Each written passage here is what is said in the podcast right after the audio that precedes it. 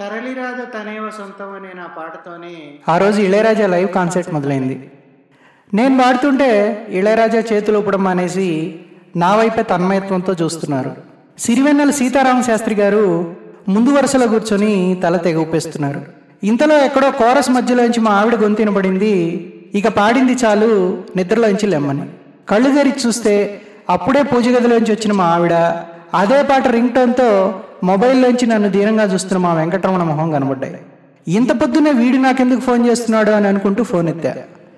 చిరాగ్గా మావాడి గొంతు ఫోన్లో ఎన్నిసార్లు రింగ్ చేయాలరా? ఫోన్ ఎత్తి చావచ్చుగా? అని. ఎత్తానుగా విషయం చెప్పండి రావణ గారు అన్నాను తెచ్చిపెట్టుకున్నామని నేనుతో ఇప్పుడు దుబాయ్లో ఎమిరేట్స్ ఫ్లైట్ ఎక్కుతున్నాను. పది గంటలకల్లా హైదరాబాద్లో ఉంటాను. ఎయిర్పోర్ట్కి వచ్చి పికప్ చేసుకో. అట్టానే రెండు జతల బట్టలు సర్దుకొని ట్యాంక్ ఫిల్ చేసుకొని తగలడు అన్నాడు వాడు వాడి యూజువల్ స్టైల్లో. విషయం ఏంది అడిగాను నేను. ఏ చెప్తే కానీ రావా? అన్నాడు వాడు. వెంటనే వస్తున్నాలే అని చెప్పి ఫోన్ పెట్టేశా. మొగుడి తిట్ల కంటే పెళ్ళాంగోలతో రోజు మొదలు పెడదామని డిసైడ్ అయిపోయి. స్నానం చేస్తూ వాడి గురించే ఆలోచిస్తున్నాను నాది వాడిది చిన్నప్పటి స్నేహం. హైదరాబాద్లోనే కలిసి చదువుకున్నాం ఇంటర్ దాకా. ఇది గాక వాళ్ళ తాతగారు ఎవరు మా తాతగారు ఎవరు పక్కపక్కనే ఉండడంతో స్కూల్ సమ్మర్ హాలిడేస్ కూడా మేమిద్దరం ఒకే ఊళ్ళో గడిపేవాళ్ళం. ఇదిగాక మా నాన్న వాళ్ళ నాన్న కొలీగ్స్. ఇప్పుడు వాడి సంసారం అమెరికాలో. వాళ్ళ నాన్నగారిని అమ్మగారిని కూడా అక్కడికే తీసుకెళ్ళిపోయాడు పదేళ్ళ క్రితం. చిన్నప్పటి నుంచి వాడు అదో టైపు. మా ఊరు మా ముస్నూరు అని తెగ ఫీల్ అయ్యేవాడు. మేము కాలేజీలో ఉన్నప్పుడు వాళ్ళ తాతగారు చనిపోతే రమణ వాళ్ళ నాన్నగారు ఊళ్ళో ఉన్న ఆస్తులన్నీ అమ్మేస్తుంటే చాలా ఇబ్బంది పడ్డాడు మావాడు. ముస్నూర్లో నువ్వు ఏమన్నా సెటిల్ అవుతావా అని నేను వెటకారంగా అడిగితే అది కాదు మామ ఏదో కనెక్షన్ అంటూ ఉండాలి కదా మన ఊరితో అంటూ తెగ బాధపడిపోయాడు. మా ఆవిడ బాత్రూమ్ తలుపు బాతుంటే ఈ లోకంలోకి వచ్చా. బ్రేక్ఫాస్ట్ చేసి బయటపడ్డా. ఫ్లైట్ ఒక గంట లేటు. మా వాడు వచ్చి రాగానే కారులో కూర్చొని వాడే వీల్ తీసుకొని చెప్పాడు ముస్నూరు వెళ్తున్నాం మనం అని. ఓఆర్ఆర్ దిగంగానే వాడి ఫోన్ రింగ్ అవ్వడం మొదలైంది. స్పీకర్ ఫోన్ ఆన్ చేస్తే వాళ్ళ అమ్మగారు స్పీకర్లో ఉన్నావే నువ్వు అని చెప్పాడు మావాడు శుభగాని వచ్చాడు ఎయిర్పోర్ట్కి అడిగింది ఆవిడ నన్ను గురించి. ఉభయ కుశలోపర్లు అయ్యాక చెప్పింది ఆవిడ నాతో ఊళ్ళో రామాలయంలో ఇవ్వడానికి వస్త్రాలు తీసుకెళ్ళడం మర్చిపోద్దని. పెట్టేసే ముందర రమణతో చెప్పింది ఊర్లో జాగ్రత్త గొడవలు జోలికెళ్ళొద్దు అని. గొడవలు ఏంది? అడిగాను నేను రమణ్ణి. చెప్పడం మొదలుపెట్టాడు వాడు. ఊళ్ళో పొలాలన్నీ అమ్మేశాం కానీ ఈ మధ్య తెలిసింది ఓ రెండు ఎకరాలు మిగిలిపోయిందని. ఈ మధ్య పక్కూరు రంగారావు గారు కొత్తగా ఫ్యాక్టరీ పెడదామని మన ఊర్లో పొలాలు సర్వే చేయిస్తుంటే ఈ రెండు ఎకరాలు మన పేరు మీద ఉన్నాయని బయటపడ్డాయి. కానీ పేపర్లు మా పాలేరు దేవయ్య గుర్తున్నాడు కదా అతని దగ్గరే ఉన్నాయని తెలిసింది. అమ్మడానికి వీల్లేదని ఆ దేవయ్య గొడవ చేస్తున్నట్ట. అతను ఇప్పుడు ఊర్లో కొత్తగా కట్టిన చర్చికి పాస్టర్ కూడా అయ్యాట. ఒక్కో ఎకరం ఇప్పుడు యాభై లక్షల దాకా ఉందట రేటు. కొంచెం టైం కుదరడంతో విషయం తెలుసుకుందామని వెంటనే బయలుదేరి వచ్చాను అని చెప్పి.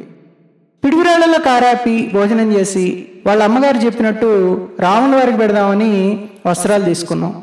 దారిలో అంతా రావణ ఏం మాట్లాడలేదు పెద్దగా. పాత జ్ఞాపకాలన్నీ గుర్తుకొచ్చాయేమో ముభావంగానే ఉన్నాడు.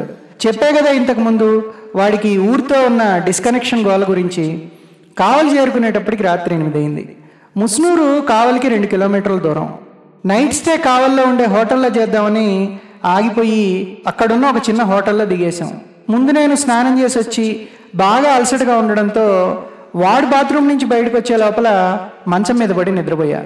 ఏదో శబ్దమై కళ్ళు తెరిచి చూస్తే టైం రాత్రి పదయింది రమణ నా పక్కనే మంచం మీద ల్యాప్టాప్ ముందరేసుకొని కూర్చొని ఉన్నాడు. నన్ను చూసి చేస్తున్న పని ఆపి అడిగాడు వాడు ఈ హోటల్లో రూమ్ సర్వీస్ లేదు కిందికెళ్ళి భోజనం చేద్దామా? అని. రెండు ఫ్లోర్లు దిగెళ్తే కింద రెస్టారెంట్ అనబడే ఒక వరండాలో టేబుల్స్ వేసున్నాయి మేము వెళ్ళేసరికి అంతా సర్దేస్తున్నారు క్లోజింగ్ టైం కావడంతో. వెయిటర్ చెప్పాడు రైస్ కాకుండా ఐటమ్స్ పెద్ద మిగిలి లేవని ఏముంది? అడిగాను నేను. వంకాయ కూర తప్ప ఏం లేదు చెప్పాడు సర్వర్. ఇద్దరం మొహమొహాలు చూసుకున్నాం. నన్ను కలిసిన దాదాపు పది గంటల తర్వాత గట్టిగా నవ్వడం మొదలుపెట్టాడు మా రమణ. నేను కూడా నవ్వడం మొదలుపెట్టాను మా ఫ్లాష్ బ్యాక్ గుర్తు రావడంతో. చిన్నప్పటి నుంచి మా రమణగాడు వంకాయ కూర అంటే పడిచెచ్చేవాడు వాడు నేను ఒకసారి సెలవులకు ముస్నూరు వెళ్తే వంకాయ కూర రూపంలో మా వాడికి పెద్ద ప్రమాదం వచ్చి పడింది అదేంటంటే మేము సెలవులకి ఊరు చేరే నెల ముందర వాళ్ళ తాతగారు బామ్మగారు కాశీకి వెళ్ళి ఇష్టమైంది ఏదన్నా వదిలిపెట్టాలని చెప్పి వంకాయ కూర వదిలేశారు. సో మేము ఊరు చేరేటప్పటికి మా వాడికి తెలిసింది ఇంకా ముసునూరులో ఉన్న ఆ నెల మొత్తం వంకాయ కూర వాళ్ళ ఇంట్లో వండరు అని చెప్పి. ఇట్టి క్లిష్ట పరిస్థితుల్లో ఓ రోజు వాళ్ళ పాలేరు దేవయ్యతో పొలానికి వెళ్ళి అక్కడ అతను తెచ్చుకున్న వంకాయ కూర మేమిద్దరం తినేసాం ఇంటికి వచ్చే లోపల ఈ విషయం చారుల ద్వారా బామ్మగారికి ఎలానో తెలిసిపోయింది. మేము ఇంటికి వచ్చేటప్పటికి సీన్ ఏంటంటే ఇంటి ముందు వసారాలో వాళ్ళ తాతగారు వాళ్ళ కుర్చీలో కూర్చొని పేపర్ చదువుతున్నారు. పక్కనే బావి పక్కన అగ్రహోదగ్రురాలై వాళ్ళ బామ్మగారు నడుమి చేసుకొని నిల్చో ఉన్నారు. మేము అడుగు పెట్టంగానే బామ్మగారు మా వైపుకు లంఘించి ఏకధాటిగా సహస్రనామాలతో మమ్మల్ని స్తోత్రం చేయడం మొదలుపెట్టారు. అంత కొంపలు ఏం మునిగాయని? అడిగారు తాతగారు. ఒక ఐదు యుగాలో నిమిషాలు గడిచిన తర్వాత. ఏమైందంటారేమిటి? ఈ పిల్ల ఇద్దరు తినరాని చోట దీన్ని నేరుగా ఇంటికి వస్తే అన్నారు కోపంగా బామ్మగారు. ఓ రెండు క్షణాలు మా మొహాల్లోకి చూసి మళ్ళీ పేపర్లో తలదూర్చారు తాతగారు. అలా నిమ్మకు నీరెత్తినట్టు మాట్లాడరేమిటి మీరు? అయినా ఆ దేవయ్య రేపు పొద్దున వచ్చినప్పుడు చెప్తాను సంగతి అని రెట్టించారు బామ్మగారు. ఆ దేవయ్య చేతులతో పండించిన వంకాయలతో చేసిన కూర మన ఇంట్లో ఉన్న రాముడికి మహానైవేద్యంగా పెట్టినప్పుడు లేని అభ్యంతరం అదే చేతులతో వండిన కూర మన రావణగాడి తింటే ఉండకూడదేమో అన్నారు తాతగారు గుంబనంగా పేపర్లోంచి తలెత్తకుండా. ఏమనుకున్నారో ఏమో ఆ మాట విన్న బామ్మగారు గబగబా బావిలోంచి రెండు చేదలు నీళ్ళు తోడి మా నెత్తిని పోసి ఇంట్లోకి రమ్మన్నారు. ఇంకా అక్కడ మేమున్న మిగతా నెల రోజులు మా రమణగాడు వంకాయ మాటెత్తితే ఒట్టు. భోజనం కానిచ్చి రూమ్కి వెళ్ళి పడుకున్నాం. నాకు నిద్ర పట్టింది కానీ రవణ మటుకు రాత్రంతా ల్యాప్టాప్ ముందే ఉన్నాడు కళ్ళంతా ఎర్రగా చేసుకొని. పక్క రోజు ఉదయాన్నే ముస్నూరు వెళ్ళేటప్పటికి పొలం కొనాలనుకునే పక్కూరి రంగారావు గారి తరఫున వాళ్ళ అల్లుడు రాజేషు నెల్లూరు నుంచి వచ్చి మాతో కలిశాడు రోడ్డు మీద. ముస్నూరు ఊరు గుర్తుపట్టలేనంతగా మారిపోయింది. ఊరికి రెండు కిలోమీటర్ల దూరంలో రవణ వాళ్ళ పొలం. పొలం పక్కనే కొత్తగా కట్టుకున్న దేవయ్య ఇల్లు అని రాజేషే చెప్పాడు. రాజేష్ని కారులో ఎక్కించుకొని బయలుదేరాం దేవయ్య ఇంటికి.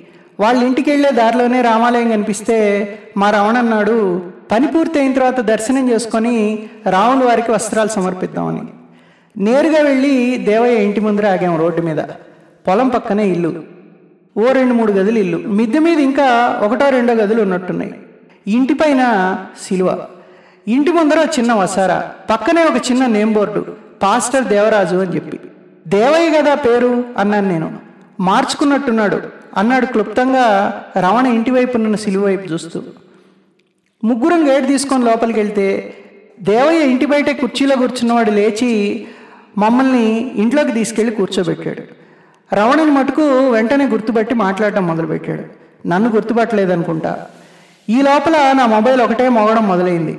రెండుసార్లు చూసి చెప్పాను నేను. ఫోన్ మాట్లాడుతూ బయట ఉంటాను అని చెప్పి. అలా మాట్లాడుకుంటూ ఇల్లు దాటి కొంత దూరం వెళ్ళిపోయాను. అవతల నుంచి ఒక కస్టమర్ కాల్. వదిలిపెట్టట్లేదు. పదిహేను నిమిషాల పైన కంటిన్యూ అవుతూనే ఉంది. ఫోన్ మాట్లాడుతూ దూరం నుంచి ఇంటి వైపు చూశాను. రమణ ఇంట్లోంచి కారు దాకా వచ్చి మళ్ళీ ఇంట్లోకి వెళ్ళాడు. నా కాల్ కంటిన్యూ అవుతూనే ఉంది. ఫైనల్గా రమణ రాజేష్ ఇంటి నుంచి బయటకు వచ్చి కారు తీసుకొని నా వైపు వస్తే కారు ఎక్కాను ఊళ్ళోకి వచ్చిన తర్వాత రాజేష్ కారు దిగితే నేను రమణ కూడా దిగాం. రాజేష్కి సెండ్ ఆఫ్ ఇచ్చే లోపలే ఎవరో తెలిసిన వాళ్ళు అనుకుంటా కార్ దగ్గరికి వస్తే గుర్తుపట్టి రమణ గబగబా వాళ్ళతోటి కొంచెం దూరంగా వెళ్ళి మాట్లాడటం మొదలుపెట్టాడు. నా కాలు అయిపోయింది. రాజేష్ వైపు తిరిగి అడిగాను ఏమైంది వాళ్ళ ఇంట్లో? అని. నిరుత్సాహంగా చెప్పాడు అతను. మీ రమణ వాళ్ళ తాతగారు ఈ పొలం పేపర్లు దేవయ్య చేతిలో పెట్టి చెప్పారట ఈ పొలం నువ్వే చూసుకోవాలని. మీ రమణ కూడా వాళ్ళ తాతగారి మాట తీసేయడం ఇష్టం లేకో లేదా దేవయ్యతో గొడవ పడడం అనవసరమనో పొలం అమ్మట్లేదు అని వాళ్ళ ఇంటి నుంచి బయటకు రాగానే చెప్పేశారు. ఈ లోపలే పక్కకెళ్ళిన రమణ తిరిగి కారు దగ్గరికి వచ్చాడు. రాజేష్కి సెండ్ ఆఫ్ ఇచ్చి నేను రమణ హైదరాబాద్కి బయలుదేరాం. నేనే డ్రైవ్ చేస్తున్నా. మా నవణ మొహం ప్రశాంతంగా ఉంది. కళ్ళు మూసుకొని సీటు వెనక్కి జారగలి పడి కూర్చున్నాడు. ఏం చేసావు అక్కడ? అడిగాను నేను. ఏం లేదు. ఊరితో కనెక్షను నాకెప్పుడు కట్టుకాలేదు అన్నాడు రమణ అర్ధోక్తిగా తెలుగులో చెప్పాడు అన్నాను నేను. చెప్పాడు వాడు. ఈ పొలం మీద వచ్చే ఆదాయం అంతా రామాలయంకి వెళ్ళేట్టు చూడు అని చెప్పారట మా తాతగారు దేవయ్యకి. ఇన్నాళ్ళు అదే పని చేస్తున్నట్టు ఆయన. ఈ మధ్యలోనే ఫ్యాక్టరీ పెట్టడానికి పొలం అమ్మాలని ఒత్తిడి వస్తే కుదరదని గట్టిగా చెప్పాట. ఇదంతా మధ్యలో ఉండేవాళ్ళు దూరాన ఉన్న మాకు వేరే రకంగా మోసేశారు గుళ్ళు చర్చిలు అంటూ. నాకు దేవయ్య విషయం అంతా చెప్తే కాగితాలు ఆయన దగ్గరే ఉంచి పొలం జాగ్రత్తగా చూసుకోమని చెప్పాను. నాకు ఇదంతా ఏమీ కన్విన్సింగ్గా లేదన్నా నేను వాడు చెప్పిందంతా విని. వాడేం మాట్లాడలేదు. మరుక్షణంలో నేనే అన్నాను. ఒరే రమణ అమ్మ పెట్టమన్న వస్త్రాలు గుళ్ళ ఇవ్వడం మర్చిపోయాం. వెనక్కి వెళ్ళాల్సి వస్తుంది అని తల బాదుకుంటూ. అదేమీ పట్టించుకోకుండా అన్నాడు రమణ నిజమే. నాకు ఆ ఇంటి వాతావరణం చూసి దేవయ్య చెప్పేది మొదట్లో నమ్మాలనిపించలేదు. వెళ్ళిన పది నిమిషాల్లోనే నా చేతిలో పొలం కాగితాలు పెట్టాడురా ఆయన. కానీ ఇచ్చేటప్పుడు నా కళ్ళలోకి సూటిగా చూసి ఒక మాట అన్నాడు రా సుబ్బు. నేను పేరు మార్చుకున్నా కానీ మీ తాతగారికి ఇచ్చిన మాట కాదు అని. అది విన్న తర్వాత నేను కారులో ఉన్న వస్త్రాలు తీసుకొచ్చి పొలం కాగితాలతో పాటు రెండు ఆయన చేతిలో పెట్టి చెప్పాను రా. రాముల వారి గుళ్ళో వస్త్రాలు ఇమ్మని రాముల వారిని బాగా చూసుకోమని. ఆ తర్వాత నాకు వాడిని ఇంకేమీ అడగాల్సిన అవసరం కనబడలేదు. ఎఫ్ఎం ఆన్ చేశాను కారులో. ఎస్పీబీ నాకంటే బాగా పాడుతూ వినిపించడం మొదలుపెట్టాడు. తరలిరాద తనే వసంతము అని.